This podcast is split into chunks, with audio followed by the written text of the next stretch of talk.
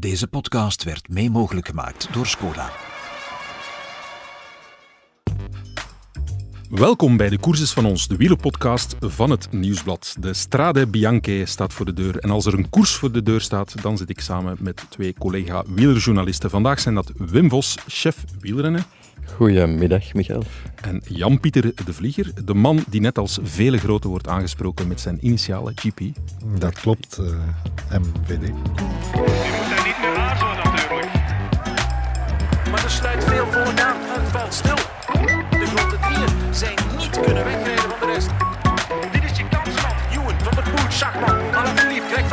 En zit erbij.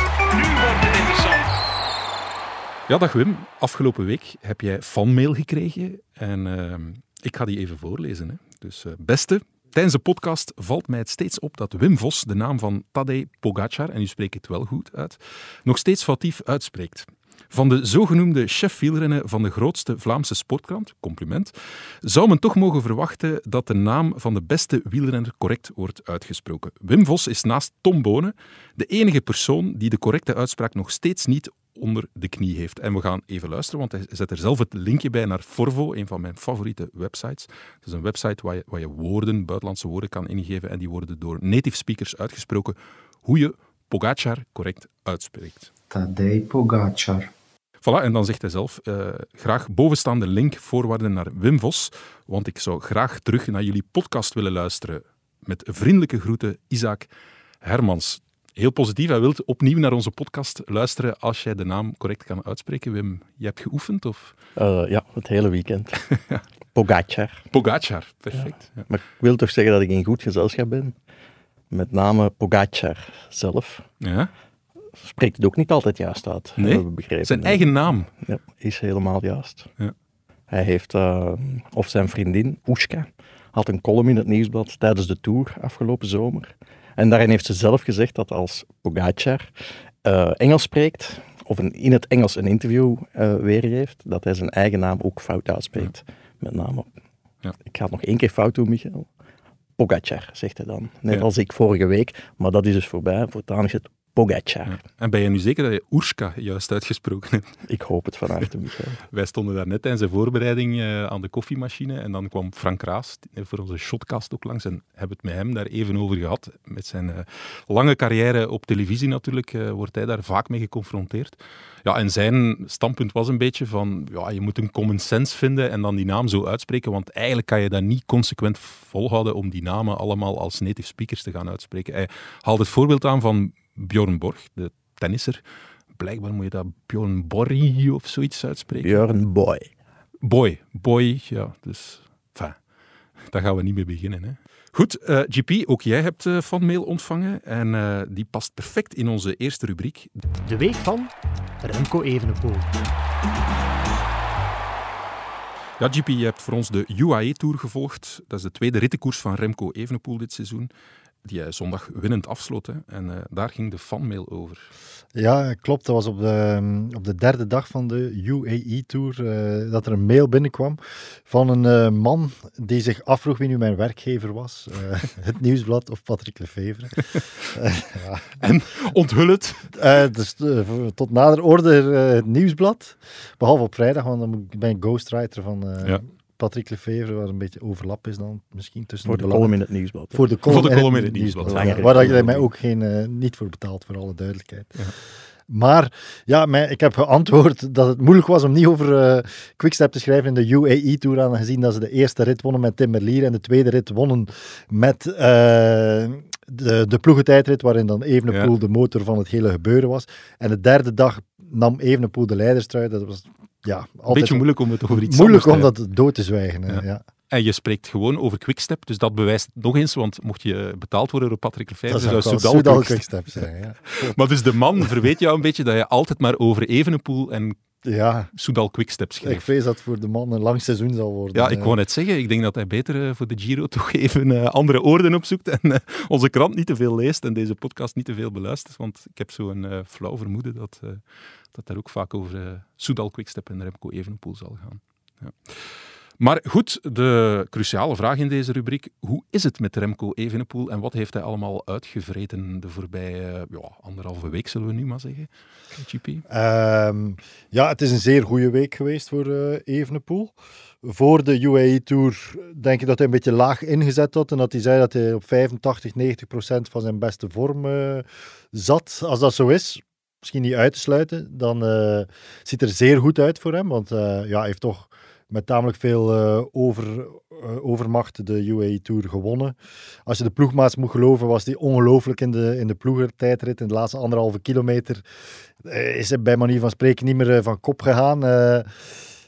Al de snelheden van 70 per uur. Wat ongeveer, 70? Ja, ongeveer de snelheid van een sprint is.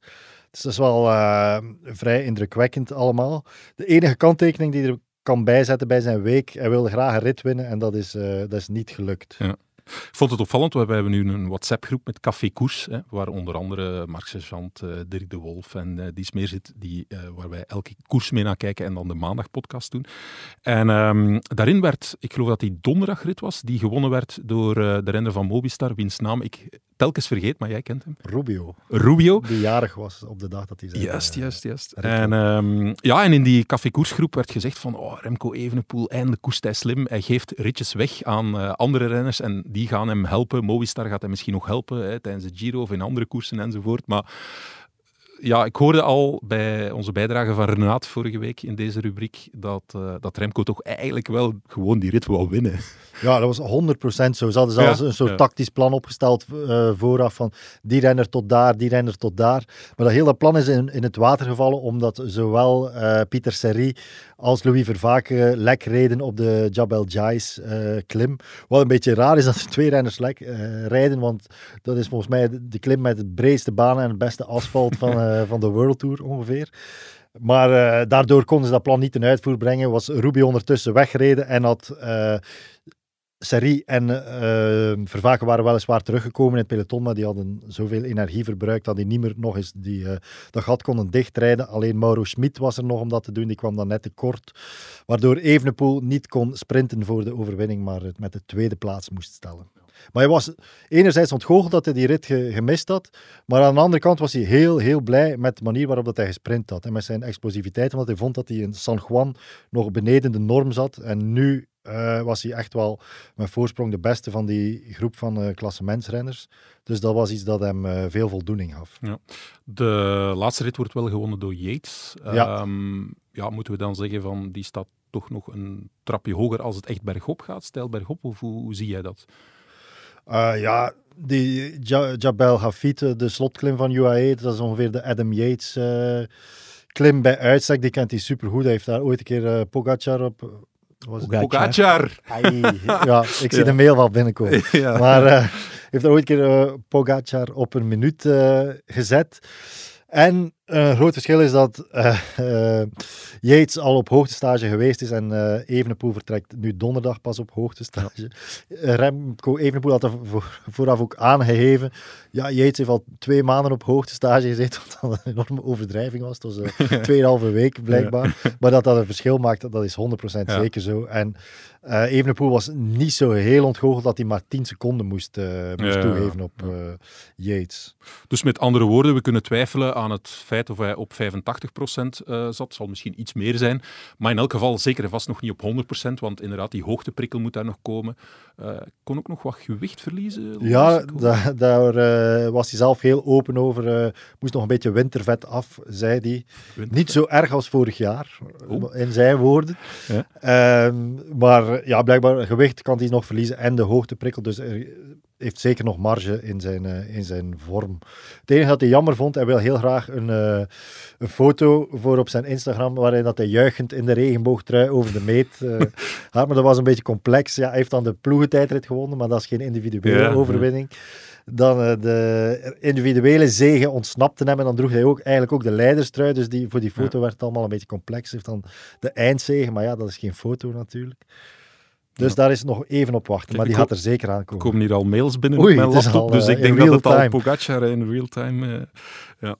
Goed, ehm, nee, dat ziet er goed uit voor de Giro. Hij zit op schema, mogen we op dit moment concluderen. Zeker, ja. Eh, De vraag wordt dan, ja, zit je misschien een beetje voor op schema? Ja. Misschien wel, ja. Het is ook nooit Maar goed, natuurlijk, wat hij vooraf zei, ja, het is maar één val nodig en je zit eh, geweldig achter op schema natuurlijk. En daarin was het ook een perfecte week. Ik denk niet dat hij eh, ook maar in de buurt van een valpartij gekomen is. Ja. Ja, je hebt het zelf gezegd. eh, deze podcast zullen de meeste mensen op donderdag beluisteren. En dat is ook de dag dat Remco Evenepoel op hoogte vertrekt naar eh, Tenerife. Ja, de tijden. Ja, Naar de, tijden. de tijden, de meest besproken berg in het wielrennen. Eh, Hotel Parador, heeft hij daar een kamertje, denk je? Daar Ja. heeft hij een kamer, ben ik zeker. Een van de meest gegeerde ho- hotels. En we zitten met twee mensen die daar ooit geweest zijn. En dan, kijk naar Wim Vos, je hebt er zelfs geslapen, Wim. Drie dagen heb ik er geslapen, maar wel al een tijdje geleden, Wauw, 2015. wauw, wauw, wauw, wauw. Zeg eens, hoe heb je dat geflikt? Heel simpel. Eh, het was de tijd dat Jurgen van den Broek, toen nog volop renner, ehm, ook daar op hoogtestage ging. En het plan was om een paar dagen in het spoor van Jurgen van den Broek ehm, ja, hem te volgen eigenlijk voor, eh, voor een krantenartikel. En ehm, heb ik gewoon twee weken voordien eens gekeken op booking.com, Parador, Tenerife. En daar waren kamertjes vrij. Simpel als het. Heel simpel eigenlijk. Ja. Ja. Maar dat was natuurlijk eh, ja, acht jaar geleden. Misschien vandaag. Ja, acht jaar geleden. En ik hoor, of ik lees nog altijd, dat ehm, het hotel x aantal kamers voorziet. Ik denk dat er een dikke 30 kamers zijn in het hotel.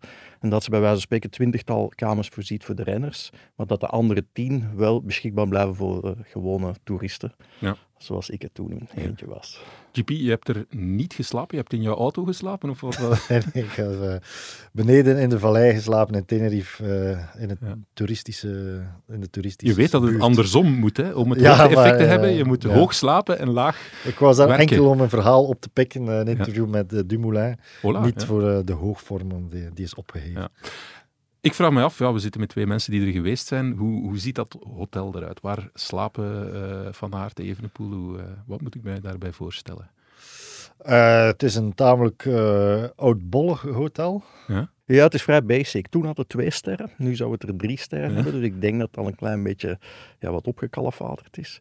Ehm, het is echt niet groot en zoals Dirk de Wolf in eh, de Café Koers podcast al zei, bovenop de berg rond het hotel is niet zo heel veel te zien. Ja. Niks, zoals Dirk de Wolf beweert, dat zou ik ook weer niet zeggen. Want er is bijvoorbeeld een soort van kabelliftje waarmee je naar de top van de vulkaan kan gaan. En daar kan je dan een, eh, uiteraard heb ik dat gedaan, kan je daar een wandelingetje maken. Ja. De Ehm, de omgeving is wel mooi, hè? de omgeving is mooi als je echt van natuur houdt. Het is ook heel bekend, denk ik, in, zelfs wereldwijd, om, voor de, om dan naar de sterren te kijken. Dus je hebt een Ja. prachtig zicht, als het niet bewolkt is, op de sterren daar. Ehm, en er komen ook, die dagen dat ik er was, zag je ook echte toeristen met bussen aankomen aan dat hotel. Aan het hotel heeft ook, het heeft een iets wat fraaie restaurant voor de gasten, zoals ik er een was uiteraard. En dan heb je een, een soort van, ja, wat kantine-achtige taverne, waar een GP kan het beamen, ze van die boterhammen in, in plastic driehoekjes verkopen en dergelijke voor de toeristen die er passeren.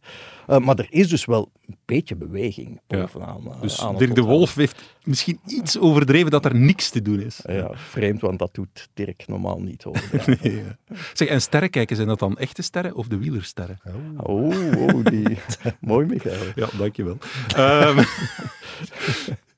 misschien word ik vanaf nu wel met mijn initialen aangesproken. GP, heb jij daar nog dingen aan toe te voegen? Wat, wat heb jij daar nog allemaal gezien? Of, eh, Eh, nee, mijn indruk komt een beetje overeen. Ik heb er ook enkel geluncht. Eh, ja, daar kwam een, eh, een zeer statige dame ons aan de soep uitschenken en zo. Dus, is, ja, je hebt de- beneden zo de massatoerisme hotels in, in Tenerife. Het is ongeveer het, tegen, het tegenbeeld daarvan, maar het heeft zeker zijn charme. Het heeft ook een haardvuur, dacht ik. eh. Ja, klopt. Ah. klopt. Een klein bibliotheekje heb ik ook gezien. En wat ook was toen toch, is het is...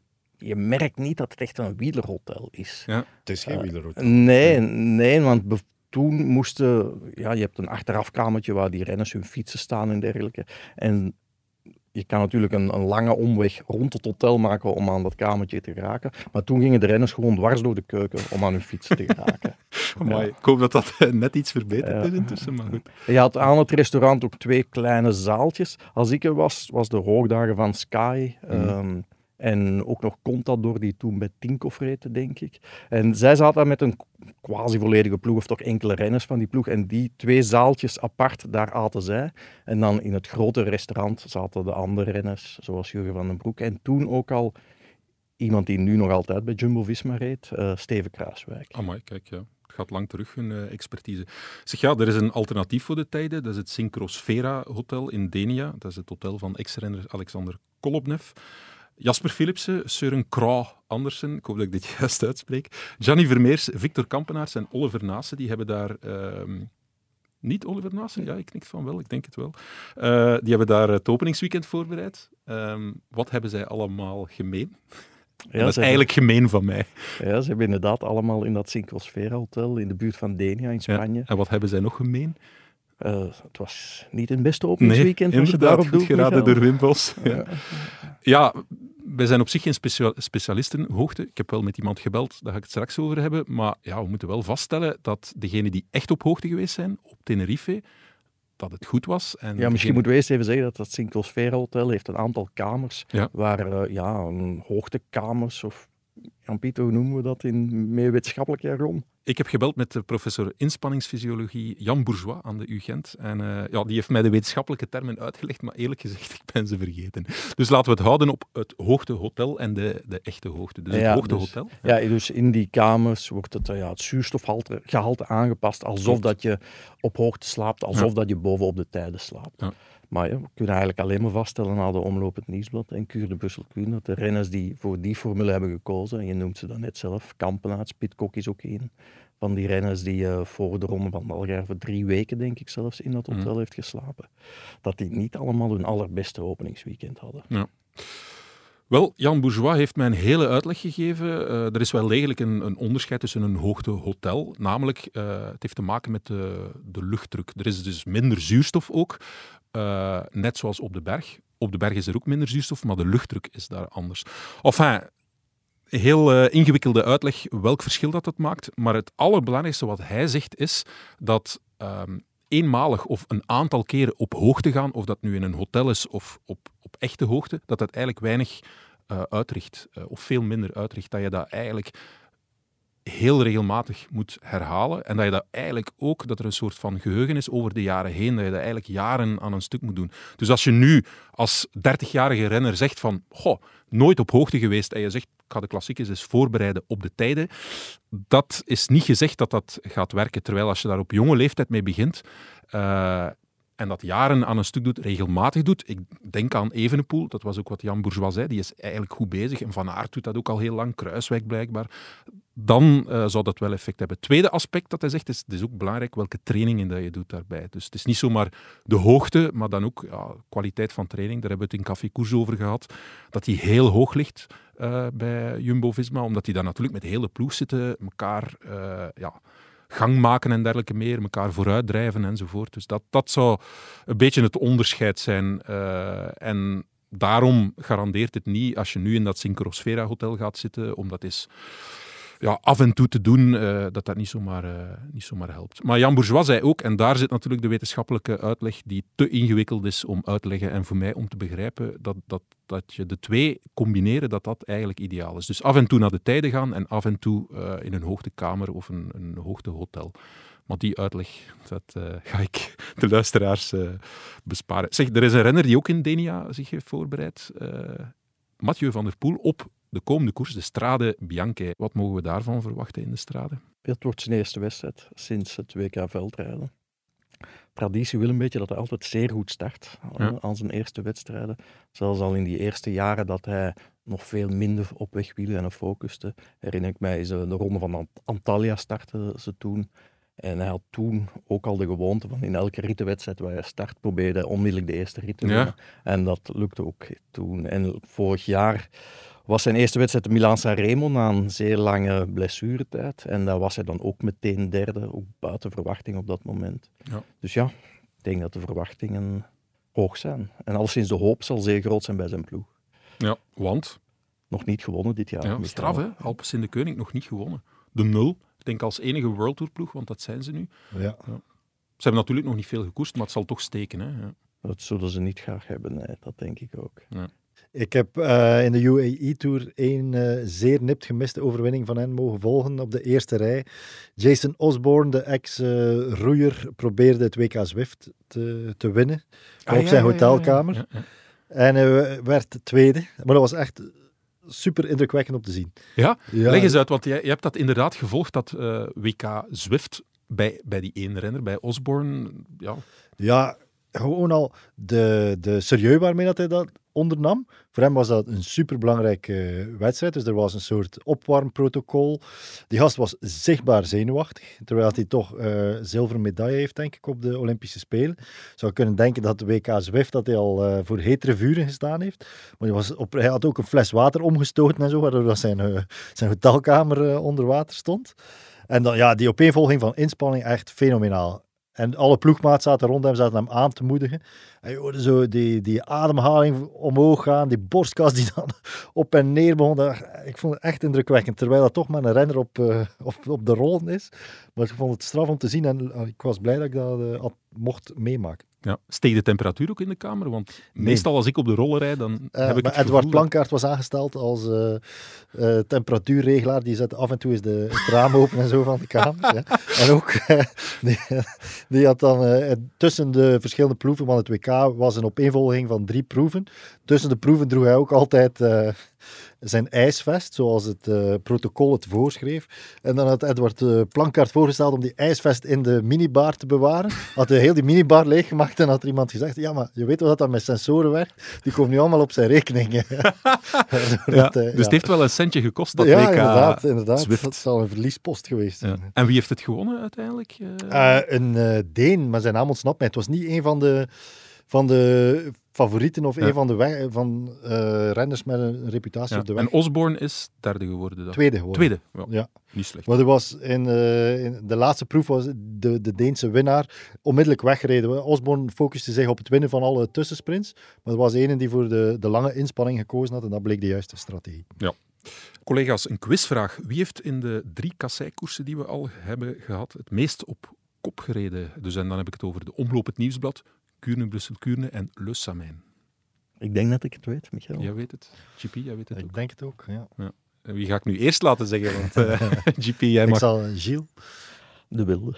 Gilles de Wilde. Een renner van eh Flanders Baloise, moeten we tegenwoordig zeggen. Ja. En Lander, onze fantastische stagiair, die heeft opgezocht hoeveel kilometer, Lander, hoeveel kilometer heeft hij op kop gereden? Wel, die drie wedstrijden samen telden samen ehm 606 kilometer en daarvan heeft hij toch de volle 350 kilometer eh, in de vlucht gezeten. Dat is meer dan de helft. Klopt, hè. Dus degene die dachten dat Jumbo-Visma het meest op kop gereden heeft, vergeet het. Het was Gilles de Wilde. En Lander, ja, je hebt hem gesproken op Le Samijn, hè? Ja, klopt. Ja, ik zag dat hij weer mee in de vlucht zat. Ik dacht, ik moet toch eens verhaal gaan halen bij de jongen. Ehm, en hij zei dit. Maar ik vond het zelf wel grappig. Ik dacht, allee, ik ga nu toch weer niet mee zijn. En ja, ineens ja, was ik weer weg. Eh, ja, het wordt wel een beetje grappig om duur. Eh, maar mijn vrienden hadden wel aan mij gezegd, eh, ja, eh, wie weet, weer in de vroege ontsnapping. Ik had zo gezegd, ja, ja, ja wie weet. maar ik dacht van, ja, dat zal wel niet gebeuren. Maar kijk, het is nu toch gebeurd. Ja, Gilles de Wilde. En dan denkt iedereen spontaan aan... GP. En Gilles de Wilde. Ja. Maar er is één man die daar niet aan denkt. Nog geen seconde aan gedacht. Hè, Nee, de- Wim, bent Etienne echt... de Wilde, Julie de Wilde, maar de Wilde. Nee, ik heb daarnet uh, ook in de, de refter nog eens de, de proef op de som genomen. En echt aan iedereen aan wie ik het vraag, Gilles de Wilde, aan wie denk jij dan? Zegt Gilles de Bilde, behalve jij. Het spijt me. Ja, ja. Zeg, Lander, is hij genoemd naar uh, Gilles de Bilde? Ja, ik heb het hem nu gisteren niet gevraagd, um, maar de theorie die ik denk dat erachter zit, is natuurlijk um, die van dat het een beetje dezelfde naam heeft als zijn zus Julie en Gilles, dat de, de ouders op die manier creatief ja. zijn omgesprongen met, uh, met de voornaam van hun kinderen. Ja, want hij is de broer van, van ja, Julie de voilà, Wilde. Julie de Wilde. We gaan even luisteren naar een boodschap en daarna gaan we het over nog een paar namen hebben die we verwachten in de Strade Bianche. Je gezin is net als een wielerploeg. We moedigen elkaar aan. En we weten dat we met de tips van onze ploegleider we alle kansen hebben om echte kampioenen te worden. Skoda, supporter van de grootste fietsfamilie. Zeg, voor je verder luistert, het koersvoorjaar van het Nieuwsblad is te goed. Er is deze podcast, maar er zijn ook voorbeschouwingen, scherpe analyses en reportages. Lees nu het Nieuwsblad. Acht weken voor 8 euro. Ga snel naar nieuwsblad.be slash actie. Wim, Tom Pitcock, dat was de naam die jij dropte voor de Strade Bianche. Leg uit, waarom? Uh, nee, ik zat vorige week in de persconferentie met uh, Tom Pitcock. En voor alle duidelijkheid, hij was vijfde in de omloop het nieuwsblad, dus best nog een mooi resultaat is. Alleen kwam hij, zag je wel dat hij net tekort kwam om Mhm. met ja, die allerbeste mee te gaan. Ehm, maar ik hoorde hem dan op de persconferentie toch duidelijk zeggen dat hij ja, veel minder dan de omloop het nieuwsblad, dat hij wel de strade heeft aangekruist, aangestipt als de eerste echte wedstrijd waar hij wil staan. En in die zin verwacht ik hem ook zaterdag toch wel mee vooraan. Dus het zou kunnen zijn dat hij voor de omloop het nieuwsblad dat eh, het piekmoment nog niet daar zat qua trainingen, qua hoogte, qua... Ja, hij is inderdaad drie weken lang had hij op de tijden gezeten. Dan heeft hij de Ronde van Algarve gereden, waar hij dan wel meteen een ritje won. Daarna nog een week ertussen richting Omloop het Nieuwsblad. Een week die hij voornamelijk in Vlaanderen heeft doorgebracht. Dus ja, we zijn inderdaad al een eindje voorbij die hoogtestage. En ik denk dat hij aan zijn maximaal rendement van die stage nu stilaan, eh dat hij daarop hoopt nu. Oké. Tom Pitcock gaat geen eh, last hebben van Wout van Aert, want die blijft nog even langer eh, op de tijden en die, die start niet. Pogacar is er ook niet bij. Maar goed, bij Jumbo-Visma geen Wout van Aert. Dat zou normaal gesproken de kopman zijn. Wie wordt dan de kopman in de strade? Dat zal Ties Benoot zijn, denk ik, die de meest vooruitgeschoven pion zal zijn. Ex-winnaar. Ex-winnaar. En ik verwacht ook wel wat van Attila Valter, de man die in België vooral bekend werd twee jaar geleden in de Giro, toen hij Remco Evenepoel net uit het roze hield. Ja. Ehm, die deze winter naar Jumbo-Visma is gekomen en die vorig jaar al eens vierde werd in de strade. En ja, weer zo'n renner van Jumbo-Visma. Beetje zoals Stratnik vorig weekend, denk ik voor veel mensen een openbaring was. Zo valt het wel eens in een wedstrijd als de strade kunnen worden. Ja. En Ties Benoot, daar geloven we vooral in, omdat ja, hij is misschien weer geprikkeld, want jij prikkelt hem af en toe. Ja, Nee, leg eens uit, na zijn zege in Kuren, Brussel, Kuren, is er weer een WhatsApp-wisseling geweest tussen jullie? Ja, inderdaad. Ik eh, en Ties Benoot hebben een beetje, zullen we zeggen, dat het een haat-liefde verhouding is Ja. of iets in die, in die strekking. Ehm, ja, Ties leest graag kranten, luistert ook naar podcasts, onder andere Ja, deze podcast, ja, denk zeker, ik soms. zeker. Ik heb altijd gezegd dat ik een beetje jammer vond dat hij naar Jumbo-Visma ging eh, een jaar geleden. Ehm, omdat eh, ja, hij voor mij een beter renner is dan een luitenant van Wout van Aert en eh, nu ook Dylan van Baarle. En dat hij ja, ook een renner is die best kopman mag zijn ergens. Alleen heeft hij, door voor Jumbo-Visma te kiezen, die status een beetje opgegeven. En daarin verschillen we van mening. Hij zegt altijd van ja, maar in een ploeg als Jumbo-Visma kan ik veel, misschien zelfs meer wedstrijden winnen en, en beter resultaten rijden dan als ik een uitgesproken kopman ben bij een andere ploeg. Ja. En, natuurlijk, dat hij gelijk heeft nu? en natuurlijk na Kuurne, Brussel, Kuurne, wees hij mij nog eens fijntjes op zijn, eh, op zijn gelijk. Wim, ik zie daar een staart tussen jouw benen. Toch blijf ik een beetje bij mijn mening. Ja? ja Je ik- blijft volharden in de boosheid. Ja, zo ben ik natuurlijk ook een beetje. Maar ehm, ja, ik ben nog altijd theorie genegen dat de beste renners niet per se allemaal in de beste ploeg moeten zitten. Mhm. Dat je meer strijd en ja, boeiender wielrennen krijgt als je ja, de beste renners verspreid zitten over diverse ploegen.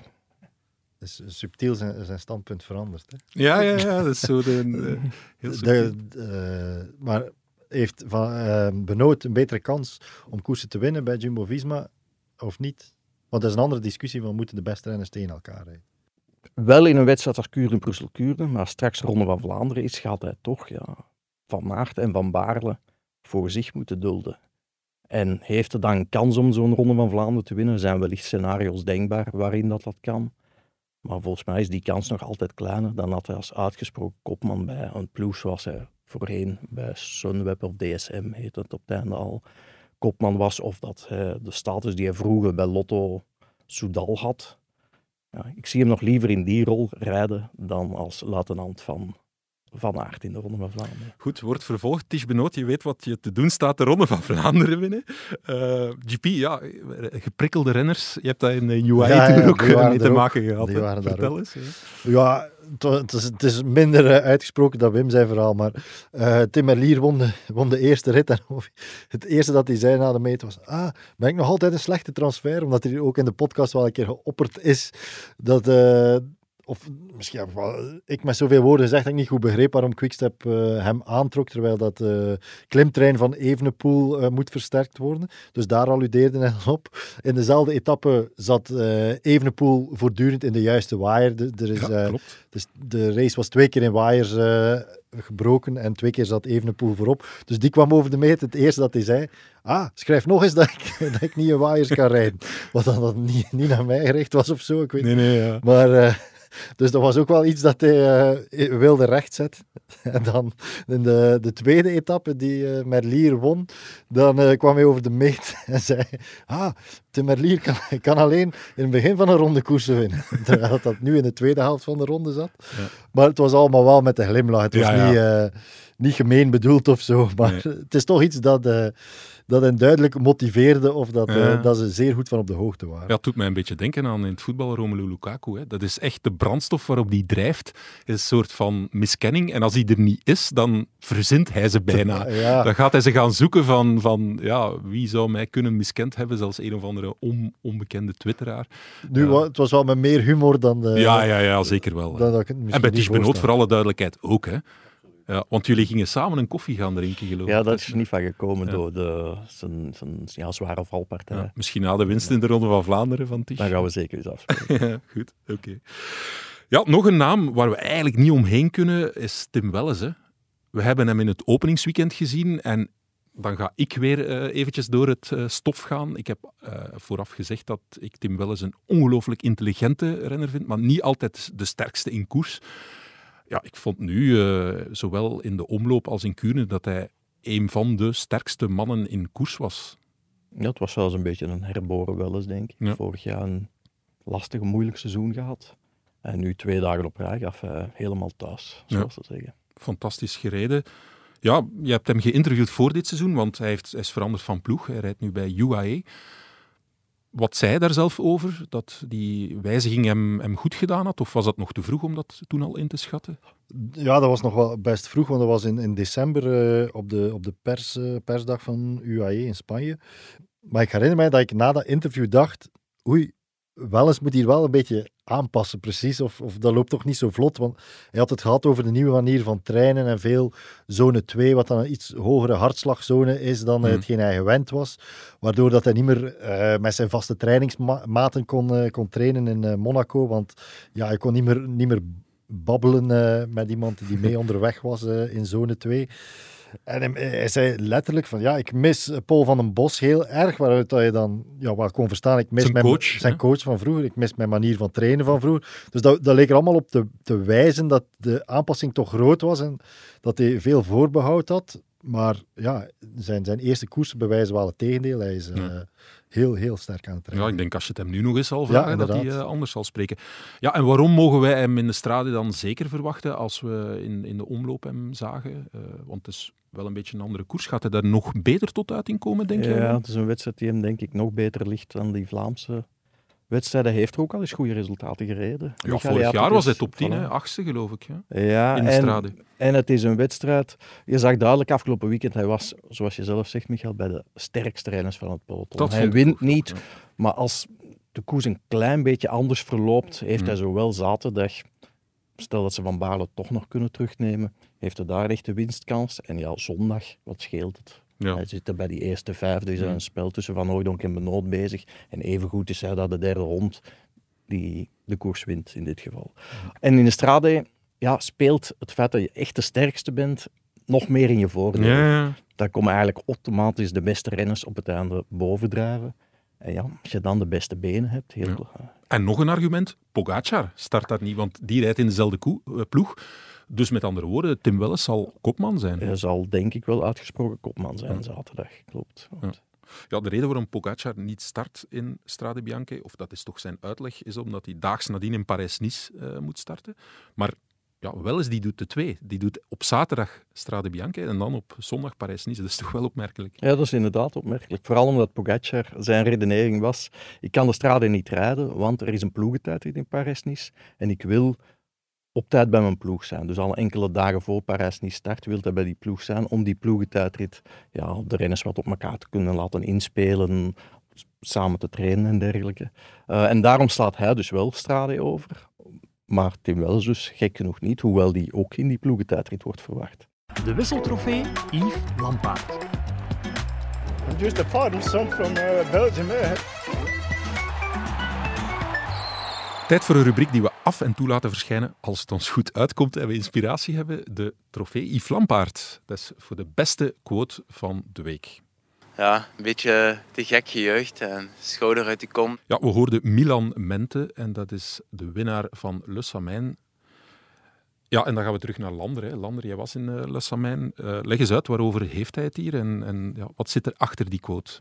Ja, de quote is redelijk duidelijk, denk ik. Hij trok zijn schouder uit de kom um, bij het zegengebaar. Um, maar dat komt ook omdat hij um, in Ruta del Sol al een keer gevallen was op die schouder. En toen was hij dus ook uit de kom.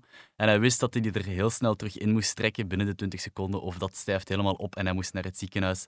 Daar had hij natuurlijk geen zin in. Hij wou zijn eerste grote overwinning gewoon op het podium vieren. Dus ja. daarmee.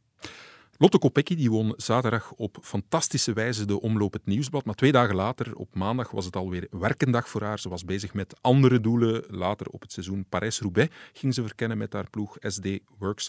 En we hebben haar daar even kunnen spreken over haar zegen in de omloop.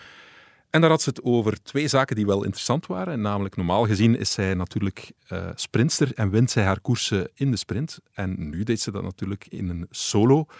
En dat was een nieuw gegeven voor haar. En dan een tweede zaak natuurlijk, de aanwezigheid van Lorena Wiebes in haar ploeg, een topsprinster.